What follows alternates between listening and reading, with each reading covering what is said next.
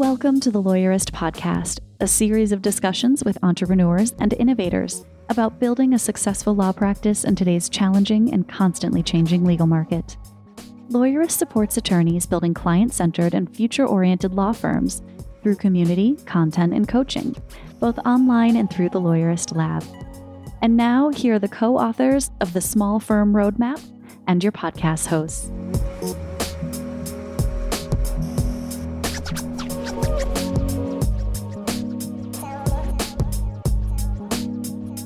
Hi, I'm Stephanie Everett. And I'm Aaron Street, and this is episode 358 of the Lawyerist podcast, part of the Legal Talk Network. Today, Zach is talking with Kat Moon about the trends and solutions that have come out of the COVID pandemic as it relates to innovative design in the legal field. Today's podcast is brought to you by TextExpander, Rankings.io, and Litera. We wouldn't be able to do this show without their support, so stay tuned because we're going to tell you more about them later on. So last week, you and I had a little bit of a chat around annual planning and the importance of having a coach to support you in thinking through getting your annual plans together. And a couple of months ago, in episode 348, my good friend Kelly Street and you talked about quarterly retreats for law firms.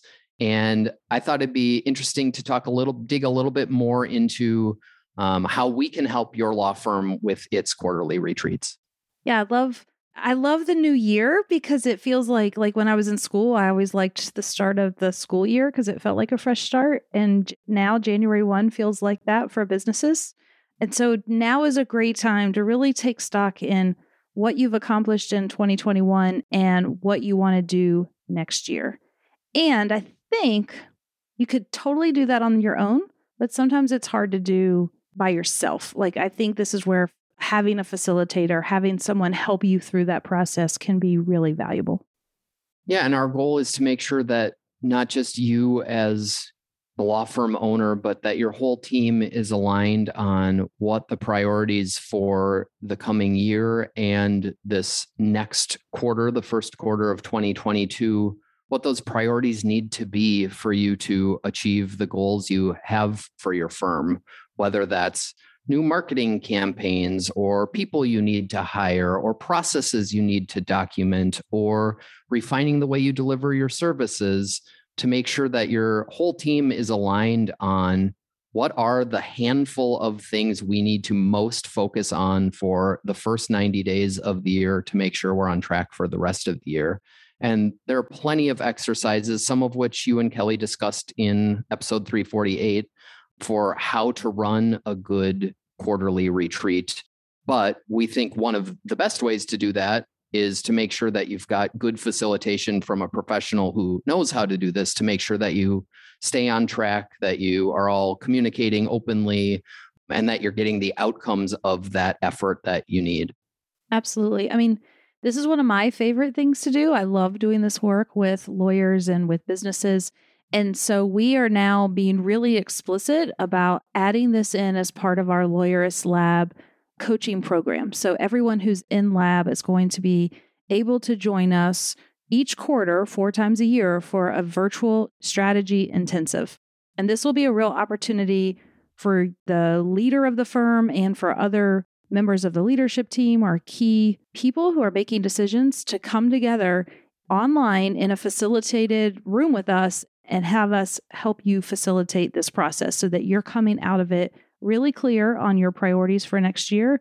You're going to have your projects scoped out with accountability and deadlines and KPIs that you need to measure to see how you're if you're on track and succeeding throughout the quarter. So I'm really excited to announce that this is going to be a new feature in our lab program. Yeah, And since lots of organizational planning retreats actually take the form of a retreat where you go somewhere nice to get away and have some clear headspace. We've even talked to some labsters who are planning to go somewhere interesting in order to join our virtual strategy intensive so that they can and their team can be in that retreat headspace, even though this program will be virtual online. And I think that is the best attitude to take of we're still treating this as a serious retreat we're just going to have lawyers facilitate it for us on the internet. Yeah. So the first one's going to be actually at the end of this month on December 30th. And so anyone who's interested in joining, you know, would encourage you to go to our site to lawyerist.com slash lab now and apply to be part of lab. And when we're on that call and talking about if lab's a good fit for you, we can talk about this intensive more and how you can join us on December 30th. And so now we have Zach's conversation with Kat. Hey, I am Kat Moon. I am a lawyer and I teach and do some other stuff at Vanderbilt Law School. My official titles are Director of Innovation Design. I'm a lecturer in law. I'm also part of the faculty for the Department of Radiology at Vanderbilt University Medical Center, interestingly enough. And let's see, what else do I do? Oh, I also direct our executive education program at the law school. Okay. Got your kind of plate full over there. You're also one, one of the directors of uh, the PoLI Institute. Am I saying that right? Yeah, so that is that is our executive education platform and we actually are undergoing some rebranding. So look out in early 2022 for a new spin, a new take on executive education for okay. Practicing legal professionals. Well, great. And then you also participate in the Delta Model Lawyer is it research or I consider it research, right? Yes, it is. Yeah, we've done independent research, and my colleague Alyson Carrel, who is a law professor at Northwestern, she and I are continuing the research. We're actually currently writing a book called The Delta Model, a Field Guide. And we are creating tools around the Delta model. They are human centered design tools designed to empower people to take agency and control over their professional formation as lawyers, also some tools for organizations and law schools and law firms. And as part of that, yes, we are conducting research. We have a number of ongoing case studies right now that will be shared in the book forthcoming. Okay. Well, I, I look forward to that because I, I'm, um, you know, looking at the website and there's a ton of information there. But for people that haven't kind of gone and, and checked that out and aren't quite introduced to it. So the Delta model is this idea that there's, and you'll explain it better than I will, but there's this idea that there's kind of three aspects of being a good lawyer, a law firm, or or legal practitioner. And and one side is the practice, another side is the people, and another side is the process. So all of these things kind of fit together to make a more robust and well-adjusted attorney. Am I kind of even almost hitting that right? Yes, yes. So uh, the Delta model, the goal is to provide a holistic representation of what competencies are required to thrive as a lawyer in the 21st mm-hmm. century. And the model itself is not static, it's agile. So the particular set of competencies that fall across those three sides depend entirely on the role your role in the legal profession, your particular organization. That set of skills might look slightly different in one firm than another, for instance, when it comes to a certain level of associate or partner, depending on that firm's cultures and their goals. So, the primary goal is to reflect visually, transparently, and holistically what the competencies are and to align them in a way that does not give preference to any one set of skills. For mm-hmm. instance, mm-hmm. lawyers often think, and all of our CLE is geared towards this, for example, that we've got to focus entirely on building our lawyering skills, which are those skills that fall yeah. on the practice side, the base of the delta, right? Right. 99.9% of continuing legal education courses are um, relevant to your your quote lawyering think like a lawyer skills doctrinal mm-hmm. skills in specific subject areas. One point of the delta is to reflect that in the middle of the 21st century your people skills and your process skills and process encompasses technology business understanding human centered design process design implementation and improvement all of that kind of stuff. Those things have equal importance and weight at this point in the evolution of the legal profession. What that particular mix is, again, depends entirely on your role. Mm-hmm. So, the skills that a second year associate might need to have and be working towards will look different than, for example, someone who works in legal operations in an in house legal department. Mm-hmm. Those will be two different Delta models, for example. But the beauty of the model is that it gives a very transparent way to align and reflect those competencies so people truly understand what is it I need to know and I, when we use the word competency very specifically, because competency encompasses both skill and knowledge, right? So mm, it's a mm-hmm. combination mm-hmm. of those two things. So it's not entirely skills. There is, you know, your knowledge base that underlies that. So, yeah, holistic. We like the word holistic. I like that. And it really does kind of, just by looking at it, you know, it opens your eyes as a practicing attorney to say, okay, there is more than just do I know the Tennessee code specifically? Do I know yep. exactly what I'm supposed to do? And I think a lot of us getting out of law school, we we recognize that there's a people side to it. And I almost equate that with bedside manner. You know you're going to have to deal with opposing counsel. You know you're going to have to deal with judges and certainly going to have to deal with clients and how how you do that.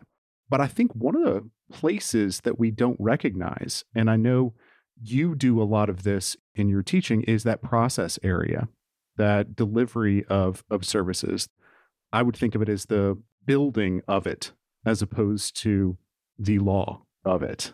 And again, I may be saying that completely inappropriately, but but I I think of that like that process side is something I didn't see really when I came out of law school and started practicing in my father's firm uh, at the time, and that was a place that became very fascinating to me was building the systems, building the machine, building the way that we do this.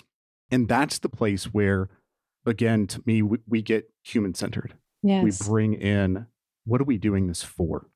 Why are we even practicing? We have clients. What's the ultimate goal of helping these clients? Exactly.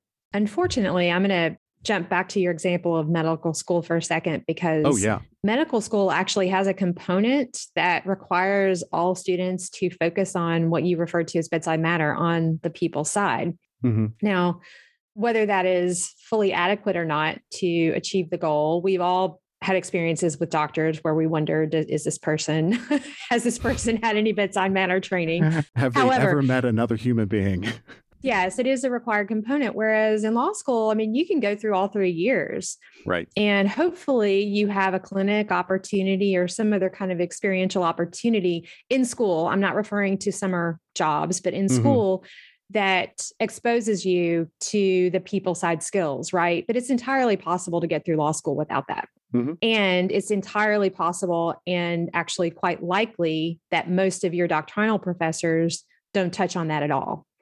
And so, in many ways, it's completely disconnected from the formal legal education process in a very unfortunate way that has its roots, you know, more than 100 years ago, like most of our problems. But it's it's what we do, and it's what most of us continue to do. I think that bringing a human-centered design approach, which I do, and, and my work does focus primarily on the delivery of legal services. So mm-hmm. not not the actual work of practicing law I don't teach students how to write memos.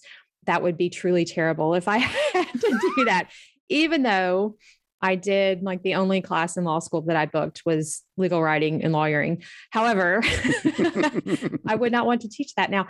Instead, my focus is on how do we actually serve clients? What is the mm-hmm. process? What is the method? How do we do our work? And how do we do our work in a human centered way? And by human centered, you notice I don't use the words client centered. And that's mm-hmm. very intentional. Right. Absolutely. We are ethically obligated to keep our clients at the center of our work. However, if we look at the current state of the legal profession, which is rife with more and more data coming out daily with fairly severe issues related to mental health and wellness, our rates mm-hmm. of depression, anxiety, suicidal thinking, all of those things, substance abuse are far many times greater than the general population currently statistics reflected in research surveys especially during the pandemic show those numbers rising right um, we suffer from burnout at a much higher rate all of these negative things so i'm a big proponent in fact i'm fairly adamant that as we consider how we create human centered delivery legal services, we also have to put at the center the people doing the work. Yes. And we we have to make choices in how we work that set us up to succeed and not continue to really fail at being healthy people, mm-hmm. unfortunately. So the human centered part really is centered on all stakeholders, right? And the people right. doing the work, we are a significant stakeholder. We absolutely cannot choose to work in a way that sets us up for personal failure, even if we are succeeding on behalf of our clients. So just had to make that little plug about what human centered means. no, I, I think that's a I think that's a very important kind of uh, distinction because we can operate client centered, and you can be client centered in a way where you answer emails immediately. You're you're always on. Yes. And this isn't healthy for you as the lawyer, but more importantly, that creates a system, a culture in your practice where your assistants, the other lawyers in your in your firm, at least feel like they have to operate that way. And so yep. your lack of human centered kind of health or personal health is affecting the, the other people in your office. And that is not good no. to say the least. And it's it's not a very good way to manage, definitely. But I, I think human centered is obviously very specific and a, and a um, very good distinction as well. Support for today's episode comes from Text Expander. Minimize effort, maximize productivity with Text Expander. Text Expander helps you work faster and smarter so you can focus your time on your most important work. Drive faster results in three steps. 1. Create. Make snippets of text for support responses, sales outreach, or even common emails to save them in Text Expander. 2. Trigger. Just type a few characters and watch the snippet automatically expand your text. You can add fill in the blank or more complex functionality to customize your message. 3. Share. Share snippets across your organization. Your team can customize and insert the text in any app on Mac, Windows, Chrome, or iOS with a few keystrokes. Are you a startup looking to scale?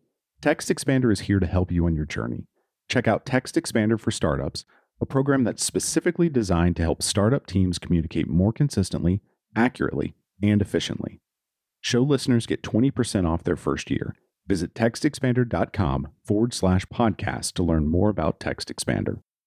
Support for today's episode comes from Rankings.io, helping hyper competitive personal injury attorneys dominate first page rankings through search engine optimization to become better recognized as the leading law firm in your metro.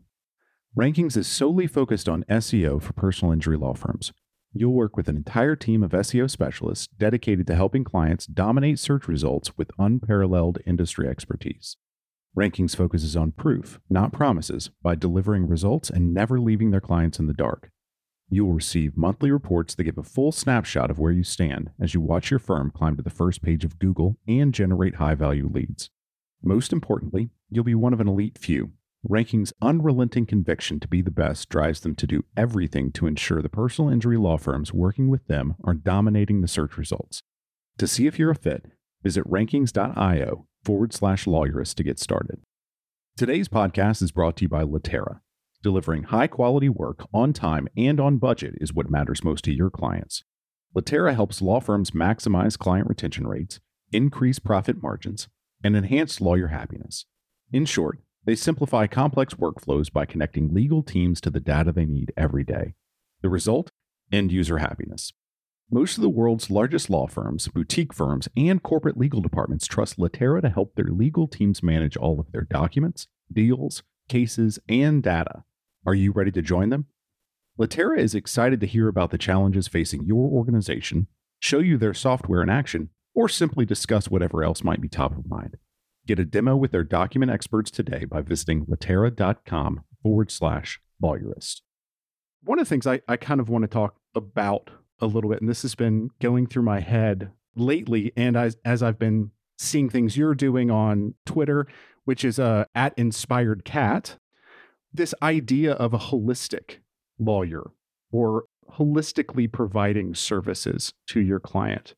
And I see, and at least kind of read some tea leaves in what you're doing, that you're teaching these concepts to your students as they're coming out of law school.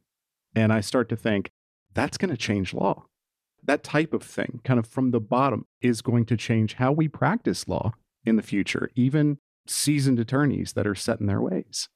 I hope so. Um, well, let me say that I do endeavor, one of my primary objectives, one of my primary missions with students is to give them the core set of human centered mindsets so that they enter the practice believing that they have what are essentially superpowers, right? And mm-hmm. when you talk about a holistic practice, I think that touches on a number of those. I'll reference one specifically, and that's the notion of collaboration, which I refer to as radical collaboration, especially in the law. And I use the word radical for a whole host of reasons, but first and foremost, collaboration is considered kind of radical in the law because we are trained starting in law school to be very independent and competitive in the way we work.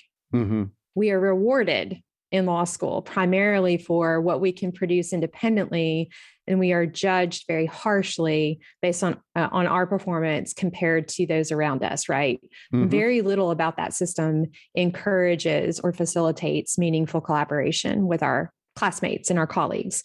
And so I start there to give my students meaningful experiences at collaboration. We talk about what good collaboration looks like. We talk about the mindsets that collaboration requires and how you do it well, how you show up as part of a team to do good work with other humans. Mm-hmm. And then I give them opportunities to practice that. And the goal being they enter the profession believing that this is part of how you work. This is how we do our best work, right? Mm-hmm.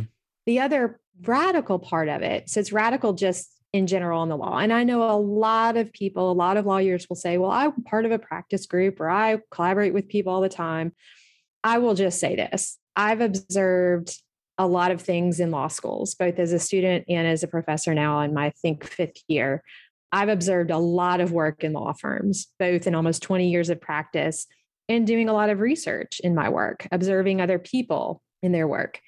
Very few, if any, law firms operate in a true teamwork method. Mm-hmm. Right. We can look at examples in other industries, other professions that truly operate as functional teams.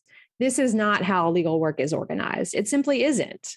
Mm-hmm. Some people may collaborate here and there, but this is not how we organize our work. So it's radical in that way. The other way it's radical from a human centered design perspective is this research shows that when you bring a group of people who are cognitively diverse together to solve a problem, they get to better solutions more quickly. Mm-hmm. And by cognitive diversity, I mean people who are trained and have experience solving problems in different ways.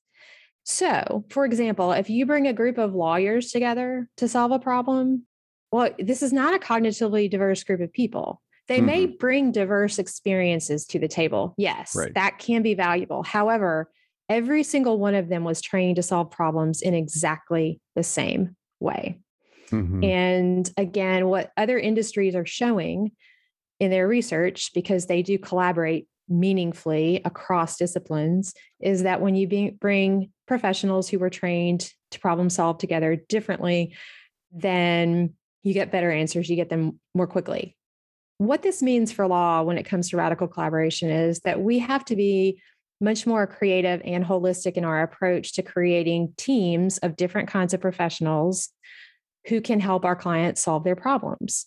Mm-hmm. And this requires us to recognize that not all problems require, in fact, most demand both legal solutions and other kinds of solutions, right? There, I can think off the top of my head many different practice areas, especially in the areas of people law, that require a really kind of robust, to borrow your word from earlier, set of problem solvers to address issues on many different levels, often far beyond simply the quote legal problem involved. So there's that, but this has a direct correlation in big corporate law as well. Corporate, especially at higher levels, the problems that companies have, especially in this, the middle of the fourth industrial revolution, are becoming much more complicated, much more sophisticated. They are global in nature. Mm-hmm. And to solve these problems, law firms are having to engage with different kinds of professionals to get the expertise that they need, right? Data scientists, that is a great example. You're seeing firms hire chief data officers, mm-hmm. right? That's not something you would have heard of probably even five years ago. Now, it'll be right. interesting to see if they're still around in five years because also firms have a tradition of hiring and then suddenly that person disappears, but we'll see. But my point being that the nature of the problems that our clients face across the spectrum of the legal profession are fairly universally such that lawyers need to collaborate with other kinds of professionals in order to provide the best, best solutions. Mm-hmm. And I do not observe in my 20 years of practice and my many years of teaching that we do a good job of preparing lawyers to be part of multidisciplinary collaborative teams. We don't enter the practice with the mindset that that's how we do our best work. Often we enter the the practice with the mindset I'm a lawyer.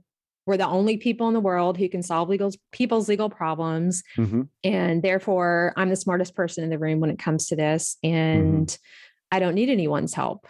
I'm a lawyer. Everybody else is not a lawyer. I, that's so. that's right. It's I, I'm a lawyer. Everybody else is non-lawyer. And when you think about collaborating with people with that mindset, you've already kind of screwed yourself up there. You've shut it down before it's even started you're not thinking, I'm a lawyer, I'm going to collaborate with a data scientist or somebody that is a very good project manager or you know I mean tons and tons and tons of different people that you could collaborate with to solve these these people's problems, these these issues. Yes. I, I think it is essentially common knowledge now that most people that have what we as lawyers consider to be a legal problem have no idea they have a legal problem. Absolutely uh, you know, that's really a fundamental challenge that we face. I think we as a profession have evolved in such an insular way mm-hmm. that we frankly do a terrible job of communicating clearly to the public we serve exactly how we can help them.